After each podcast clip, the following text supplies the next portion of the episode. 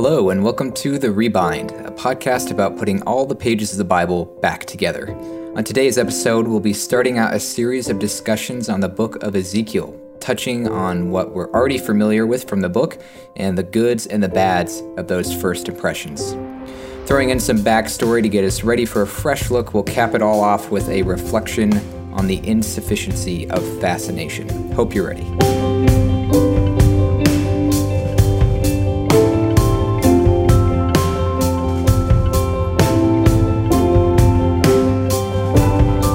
Is really exciting for me. Last week was a chance to sort of cast the vision for this podcast, the need behind it, the conviction behind it, and what this podcast will seek to do.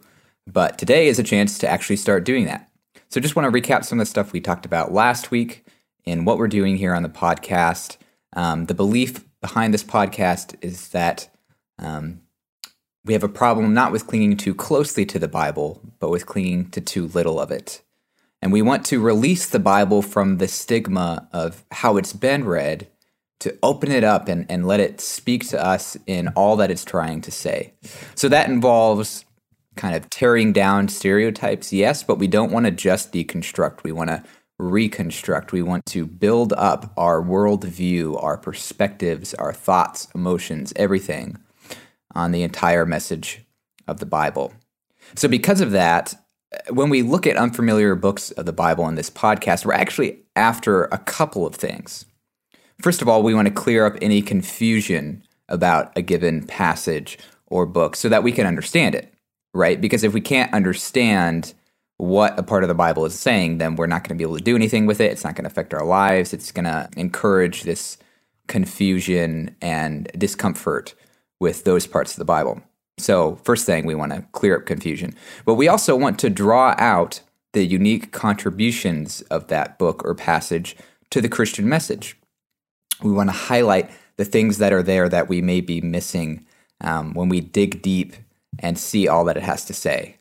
And finally, we don't want to stop there either. We want to flesh out the impact of that message, that unique contribution on our lives and its intersection with culture. So we don't want to just keep things up in our heads here. We want to really bring it down to earth, really help to flesh out the difference that this can make um, when we take this part of the Bible to heart. Okay, now with that being said, uh, when we start out a new series on different books, um, I want to do something to to help us get started on that uh, clearing up confusion and fleshing out what it means. So I want to look at a couple of things that this book is known for, and some things that are good about that, and maybe some consequences of what we might be missing when we limit ourselves to that part of the book. So let me explain what I mean here. We're talking about Ezekiel today, all right? Now, Ezekiel, I think, is a great example of a neglected part of the Bible, but it is known for a few things. So, just like we talked last week about some famous verses that we're used to incorporating into our lives, there are some more famous parts of Ezekiel that we may be familiar with. So, here's a couple things that I think come to mind when we think of Ezekiel. First of all, it's kind of infamous for being weird and almost even encrypted. Ezekiel is a really difficult book to read for many people and for many reasons. When he's not being dismissed for being too offensive, he's dismissed for being too insane. And when he's not being dismissed at all, he's found to be both shocking and confusing, and we just kind of set him aside. So there's a lot of different angles on this, and it just boils down to the book being kind of weird. So a lot of scholars have even tried to point out many different mental disabilities that Ezekiel has. Like they look at the stuff going on in the book, they look at the visions, the really offensive images and topics, and they say, this guy must have had some serious mental handicaps. So, uh, Daniel Block in his commentary, he, he references E.C. Broome and an article he has in the Journal of Biblical Literature called Ezekiel's Abnormal Personality.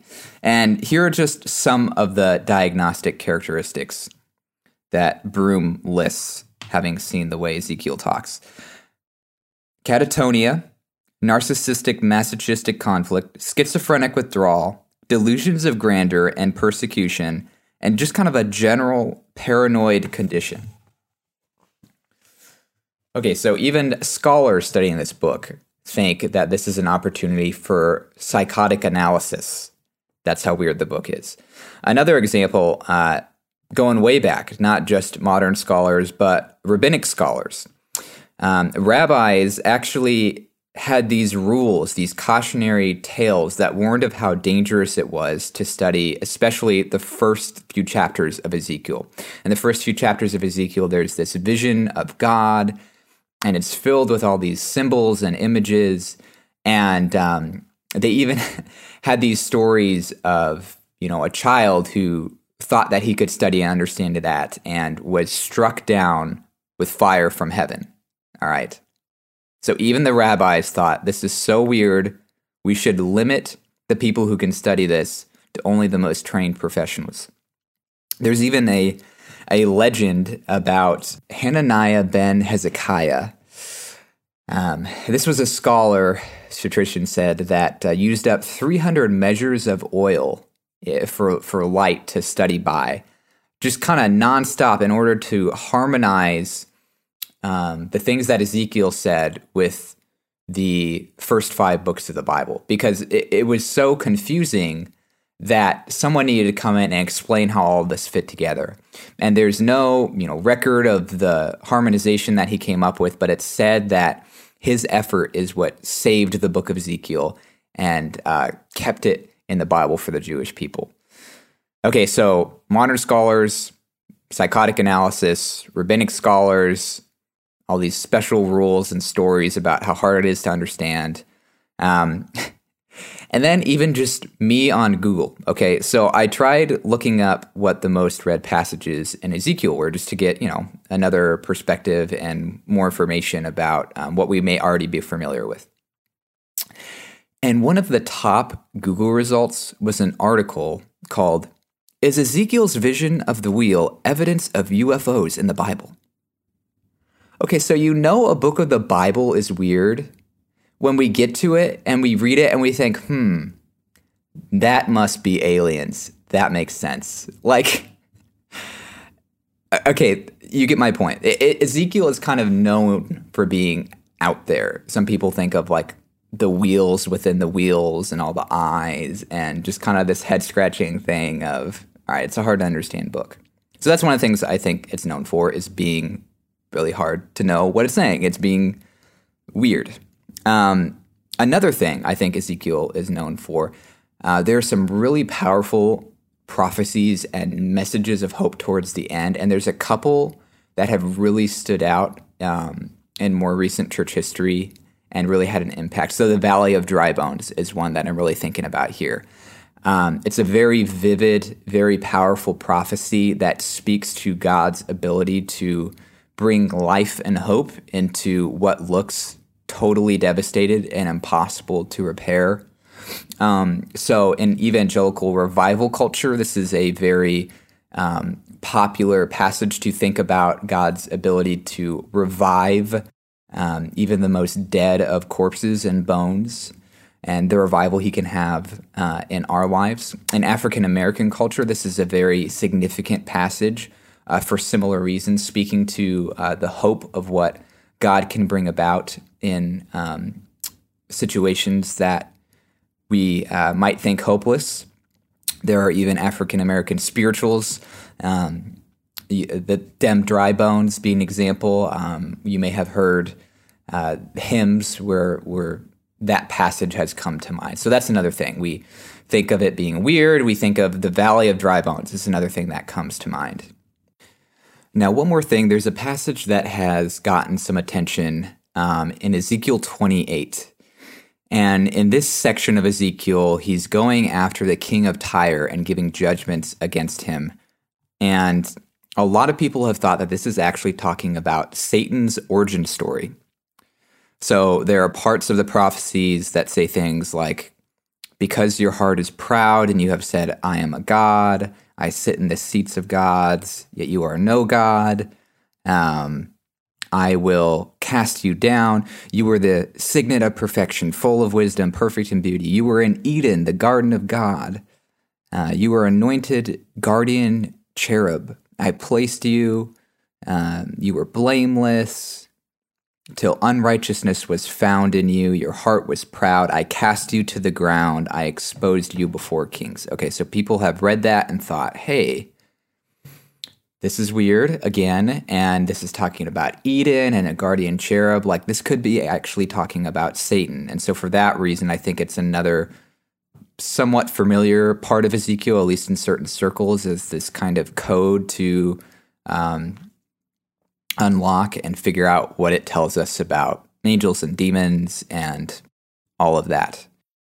So, we're starting out a series of discussions on the book of Ezekiel, and we're thinking through some of the things that the book is already known for and famous for, and things we're already familiar with from the book. And we want to think through what's good about that, what's good about those being the parts that we're familiar with, the interpretations we already have, and also what could be some of the unintended consequences of that limitation and that interpretation. So, first of all, what's good about knowing Ezekiel for those three things? What's good about it being known for being weird? well, in a sense, actually, it's not too far off. Ezekiel does have this supernatural, otherworldly, like make you take a step back kind of quality to it. And it's supposed to have that. That's not just a 21st century cultural gap thing. Like this has always been weird to people, even to his original audience. Even Jerome, you can see him, um, an early prominent figure in church history, wrestling with the confusion that he's having with the book. So it's not totally bad for it being known to be weird. At least we're familiar with this unique quality of the book, its strangeness, and uh, we can anticipate that going in. So, you know, that could be good. Um, what about that Satan origin story thing, that Ezekiel 28? Um, well, that comes from a part of the book where there's all these prophecies against the surrounding nations. And that shows up a lot in the prophets, where the prophets um, speak for God and deliver these messages of, of condemnation and, and judgment against their oppressors and the nations that are around them. And that is a really, really neglected part of the Bible. So it's cool that Ezekiel is known for something in that section that we're kind of our attention is drawn to these judgments against the nation and it's getting us to think hey there might be something relevant here. I really want to dig into what he's saying. Um, that's good. And now finally the, the valley of dry bones knowing ezekiel for that like i said before i mean these are amazing powerful vivid messages of hope and it's great that the church has started to incorporate that into its own mindset its own language, its own um, reasons for hope. Uh, just like Ezekiel is so vivid and otherworldly, that really has an impact into his prophecies of the future and restoration. And uh, it's great that we've we've started to think about that and incorporate that in our lives. Now, those things are good, but what might be some of the unintended consequences of zeroing in on only those parts in the way that we have? So, first of all, for the weird stuff, it's okay to know that it has a supernatural quality to it, a, a kind of otherworldliness. But when that weirdness makes us avoid the book, makes us tell people you'll be burned by fire from heaven if you read it, that this is talking about aliens and psychotic disabilities, like that is bad, okay? the weirdness is not meant to keep us from the book. It's meant to be a part of its impact on us. It's part of how it's communicating to us. It's part of its rhetorical effect. It's part of the prophecy and the divine nature of what's being said. Okay. So Ezekiel, yes, is a difficult book to read, but since we're not used to hearing its kind of message, oftentimes we're not sure what to do with it either. And because Ezekiel is commonly avoided in churches and Christian circles, we're given a reinforced message that strange equals bad, that the weirdness of Ezekiel is a good enough reason to skip over to the Valley of Dry Bones and leave it at that. But ironically, when, when we fail to process the shocking message that he has, when we entertain ourselves with the fascinating visions and his provocative rhetoric, but we, we don't let all of that hit us where it's count, we make the same mistake that his original audience did. Check out this passage from Ezekiel 33, starting around verse 30. God is speaking to Ezekiel and he says, As for you, son of man, human, your people who talk together about you by the walls and at the doors of houses say to one another, each to his brother, Come and hear what the word is that comes from the Lord. And they come to you as people come, and they sit before you as my people, and they hear what you say, but they will not do it. For with lustful talk in their mouths they act. Their heart is set on their own greed, their gain. And behold, you are to them like one who sings lustful songs with a beautiful voice and plays well on an instrument. For they hear what you will say, but they will not do it. When this comes, these judgments he's been talking about, and it will come, then they will know that a prophet has been among them. So God is warning the people, he's warning Ezekiel that his audience is is treating him like an entertainer and a fascination. But they're missing the point of what all of these qualities and messages are supposed to be doing in them, the point that he's making, the effect that it's supposed to have. The warnings, judgments, language, the methods of Ezekiel, yeah, they're about as far field from our positive, encouraging culture as can be. But it's not like they didn't freak out everyone in his own culture, too. It's supposed to do that. And it's bad when that weirdness causes us to avoid the book instead of embrace, embracing it. It takes something strange and weird to show us what's strange and weird about the status quo. It takes something otherworldly and messed up to help us see what's messed up about our incubated world. And we'll be getting to that side of things in a couple of weeks when we cover some of his sign acts and the prophecies that he has. So, what are the consequences of that Satan origin story thing? The king of Tyre interpreting that as a message about primordial history and angels and demons. Well, first of all, is that passage really talking about Satan and his origin story?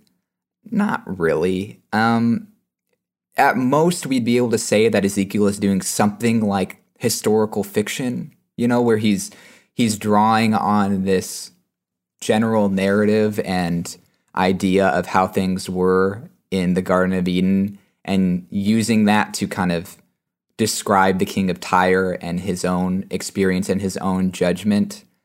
But even that isn't really obvious or told to us anywhere that we should be reading it that way. There's tons of clues throughout all of those prophecies that this is really just talking about the prince of Tyre. I mean, it says, say to the prince of Tyre, say to the king of Tyre.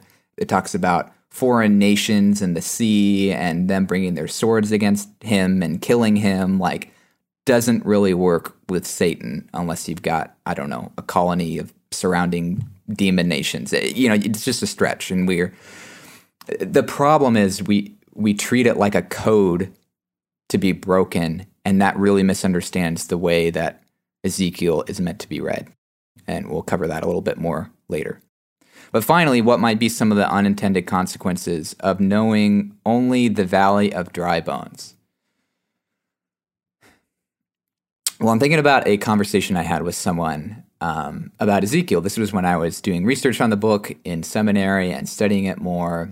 And this person said, "Yeah, I've actually been reading the book of Ezekiel now." And I asked, "Oh, that's you know that's awesome. How's it been going? And um, how's it how's it been for you?" And she said, uh, it's good. You know, the message is pretty clear. I was like, oh, yeah, what's that? And, and she said, everybody's hosed. And um, you know, that's that's kind of true. Now she hadn't gotten to that section yet of Ezekiel where these powerful promises of hope and restoration come into play. But it is like a very kind of pendulum swinging moment where you have a massive section of the book on judgment, judgment, judgment, and then you have these powerful promises of hope at the end. And I think there's a really unfortunate consequence when we separate the two parts of that book that judgment, judgment, and that hope, hope at the end. When we just look at the judgment and we don't get to the hope that comes, then we think that's all this is about. And man, this is exhausting. And I get the point. Like, God is very angry and something's going to happen. And then if we just skip all that and get to the message of hope, then we we don't really have our hope set on the foundation that Ezekiel wants us to. We miss the important um, weeding out and probing that needs to happen in that first part of the book before we be, can, can be ready for the promises at the end. Now, that's where we're going to be picking up things next week. We're going to draw on what we've already covered today and move forward with an overview of the book and the structure of the book when we take a bird's eye view of Ezekiel and how its pages unfold, what does that tell us about the relationship between judgment and hope and the probing nature of God? And what effect could that have on our lives? Be sure to check in next Monday as we start that journey, putting all the pages of the Bible back together. Uh, remember, we're after three things. We want to clear up confusion, we want to understand what's being said, we want to draw out the unique contribution, the unique message that Ezekiel has, and we don't want to stop there. We want to flesh out the impact of that in our lives. Now, to that end, I think we still have some confusion to clear up here. We may have a better idea of what's dangerous about thinking of those three first impressions when we come to Ezekiel. You know, we may have done a little deconstruction, but what backdrop should we replace that with? What sorts of things should we be thinking about when we come to Ezekiel? Well, I think it's always safe to start with what we know about the original audience, the original intentions of the book. That'll help us get a clearer vision of what we should be taking away when we encounter what it's saying. First off, let's cover some key background information. Where are we in the timeline of Israel's history, and why does that matter for the book of Ezekiel? So, for those of you who are familiar with 1st and 2nd Samuel, 1st and 2nd Kings, those books of the Bible, you know that Israel's history in the long run is pretty depressing, pretty downhill. Uh, you have these peaks with certain kings and certain eras, like with David and Solomon, where things seem to be going great. Um, the their spiritual lives with God are on track, and the society is benefiting as a result. But for the most part, from then on, with Solomon and and onward, um, the kings and the people are shown to be spiritually corrupt, which leads to moral corruption. These social atrocities happening, um, which causes the need for these prophets of God to rise up for God to call out the people and call them back to himself. So, for a long part of their history, Israel is split between the north and the south. There's conflict between them, and the north has 10 of the 12 tribes, and they're even worse than the smaller southern part, which is called Judah. And because of that, God brings judgment on them. And now, at that time, the the big bad guy, the massive world superpower, was Assyria, the nation of Assyria.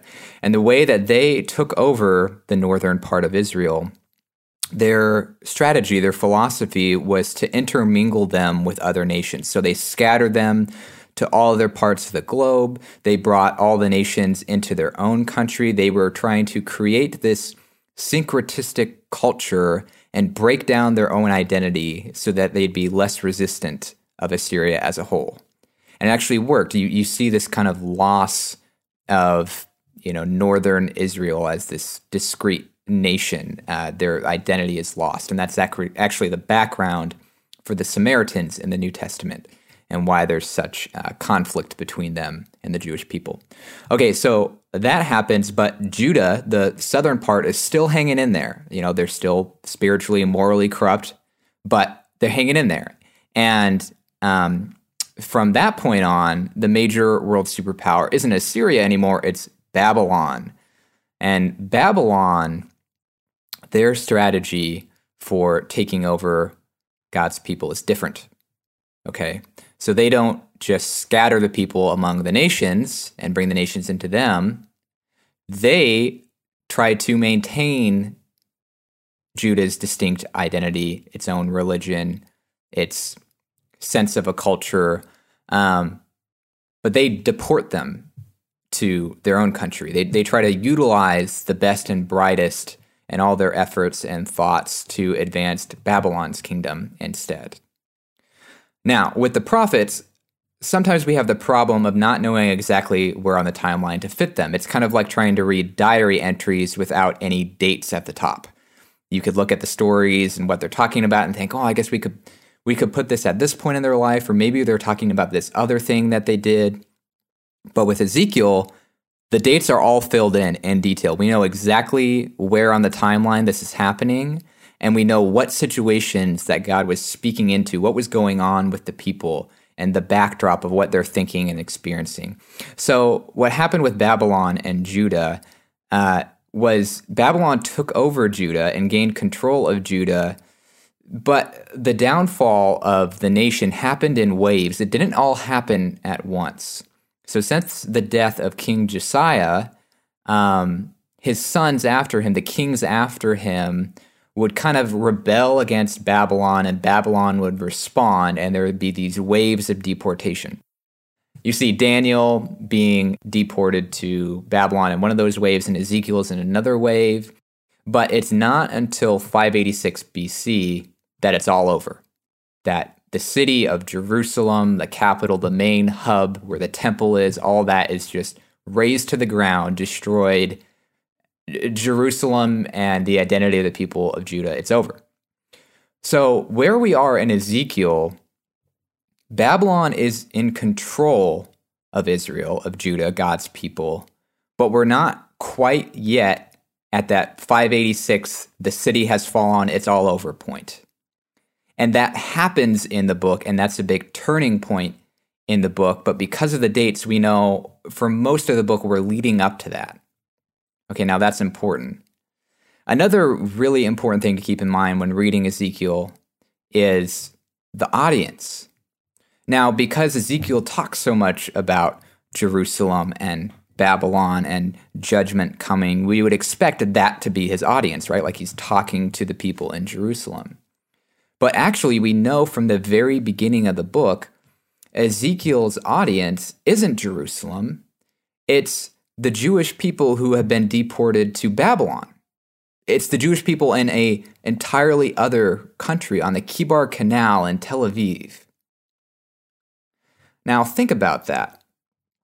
Why on earth would a prophetic message, would a prophet's entire career focus on Jerusalem and all the things that were about to happen to it when he wasn't even talking to Jerusalem, he was talking to the exiles in Babylon. Like they've already been kicked out. Why would that matter to them anymore? And why would that be such focus? Bonus points if you can figure that out this week before the next episode. Next week, we'll come back to that question and give an answer. Another important thing about the audience is, is just think about what they've gone through in light of that history. Think of where they're at spiritually, like what's running through their heads, what they're thinking about. Uh, I love what Daniel Block says when he's describing their social setting and experience. Like they've already had Babylon come and take them over, right? Like they're not at the it's all over, cities destroyed point yet, but it's still a massive intense theological shock, he calls it. He says Nebuchadnezzar, the Babylon ruler's victory, left the Judeans emotionally devastated, raising many questions about Yahweh, the Lord, questions about divine impotence, betrayal, abandonment. Based on appearances, the God of Babylon had prevailed. Ezekiel faced an audience that was disillusioned, cynical, bitter, and angry.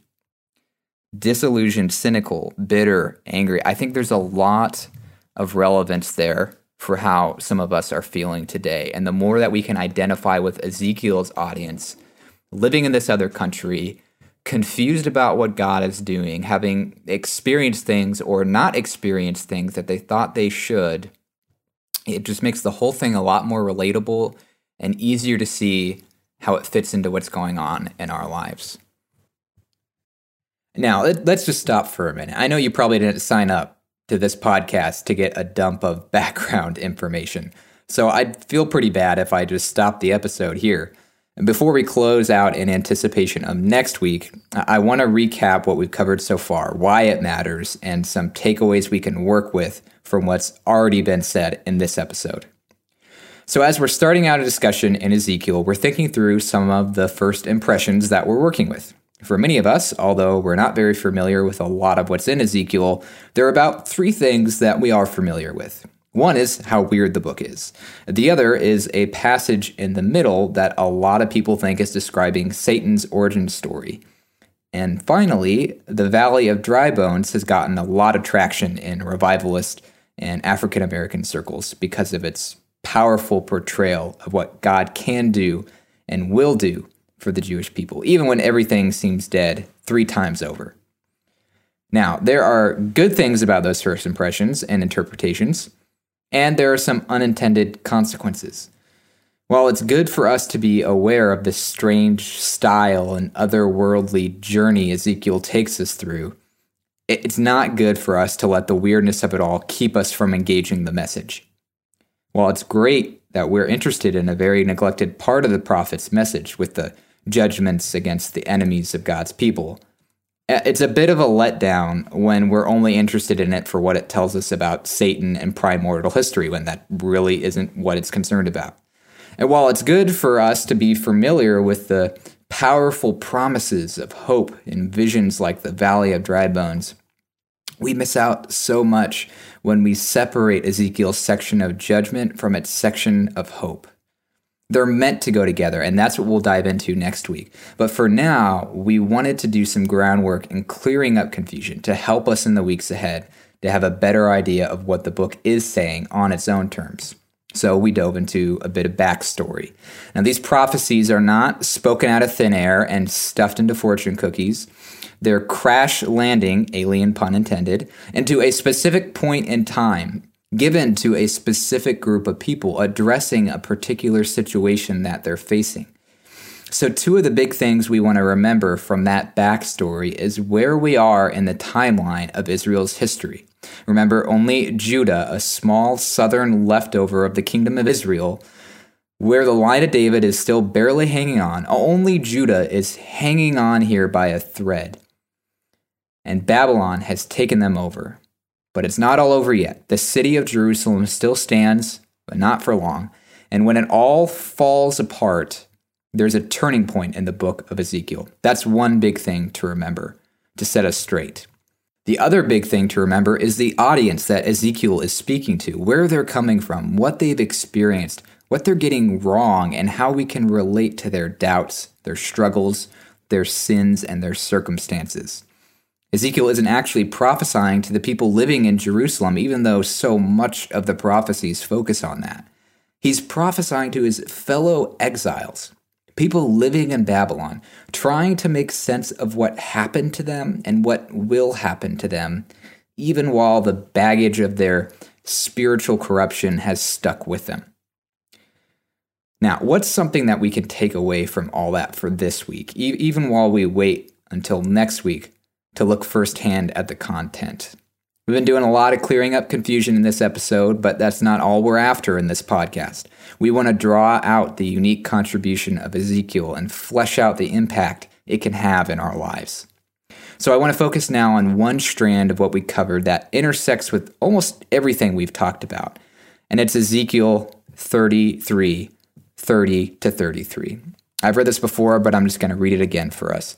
As for you, human, Ezekiel, Your people who talk together about you by the walls and at the doors of the houses say to one another, each to his brother, Come and hear what the word is that comes from the Lord. And they come to you as people come, and they sit before you as my people. And they hear what you say, but they will not do it. For with lustful talk in their mouths they act, their heart is set on their gain. And behold, you are to them like one who sings lustful songs with a beautiful voice and plays well on an instrument, for they hear what you say, but they will not do it. Now, when this comes, and it will come, then they will know that a prophet has been among them. I think this highlights what's dangerous about neglecting Ezekiel for its weirdness.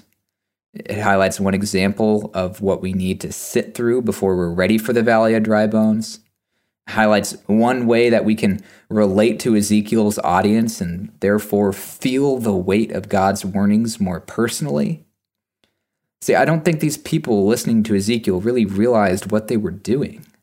Or at least they hardened themselves in their way of thinking so much that they had this willful ignorance.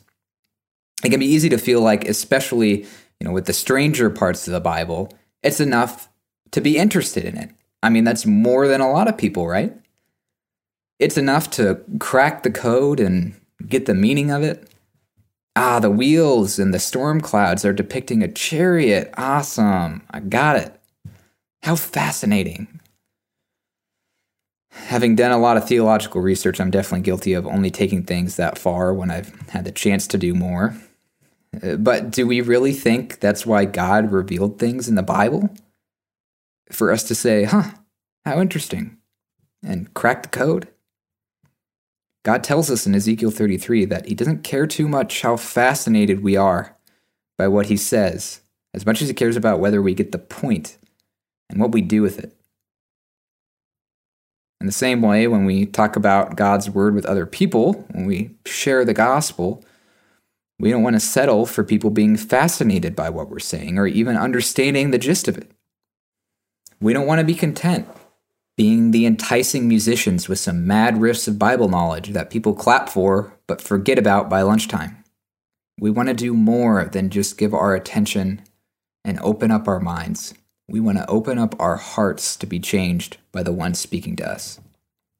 Now, we may generally know that that's what we need just by being Christians, but Ezekiel here really warns of how subtle and dangerous it is to neglect that.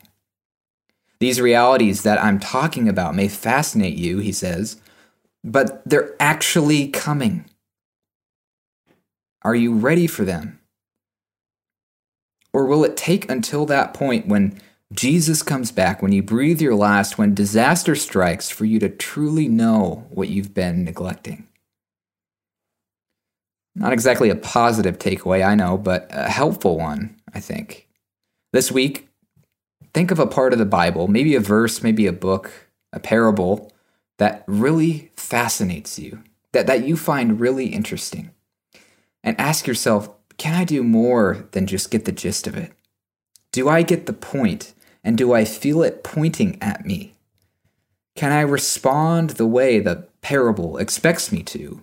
Do with it what God wants me to, and be ready for the things it's talking about something to pray about if you find that helpful as we look forward to next week when we'll start walking through that journey with Ezekiel. Now, in the spirit of opening ourselves up to God, of pushing past the fascination to truly engage with Him, I want to close praying the words of John Donne's poem. Batter my heart, three person God, for you as yet but knock, breathe, shine, and seek to mend that I may rise and stand, o'erthrow me and bend, your force to break, blow, burn, and make me new. I, like an usurped town to another due, labor to admit you, but oh, to no end. Reason, your viscera in me, me should defend, but is captived and proves weak or untrue. Yet dearly I love you and would be loved fain, but am betrothed unto your enemy. divorce me, untie or break that knot again. Take me to you, imprison me, for I, except you enthrall me, shall never be free, nor ever chaste, except you ravish me. See you guys next time.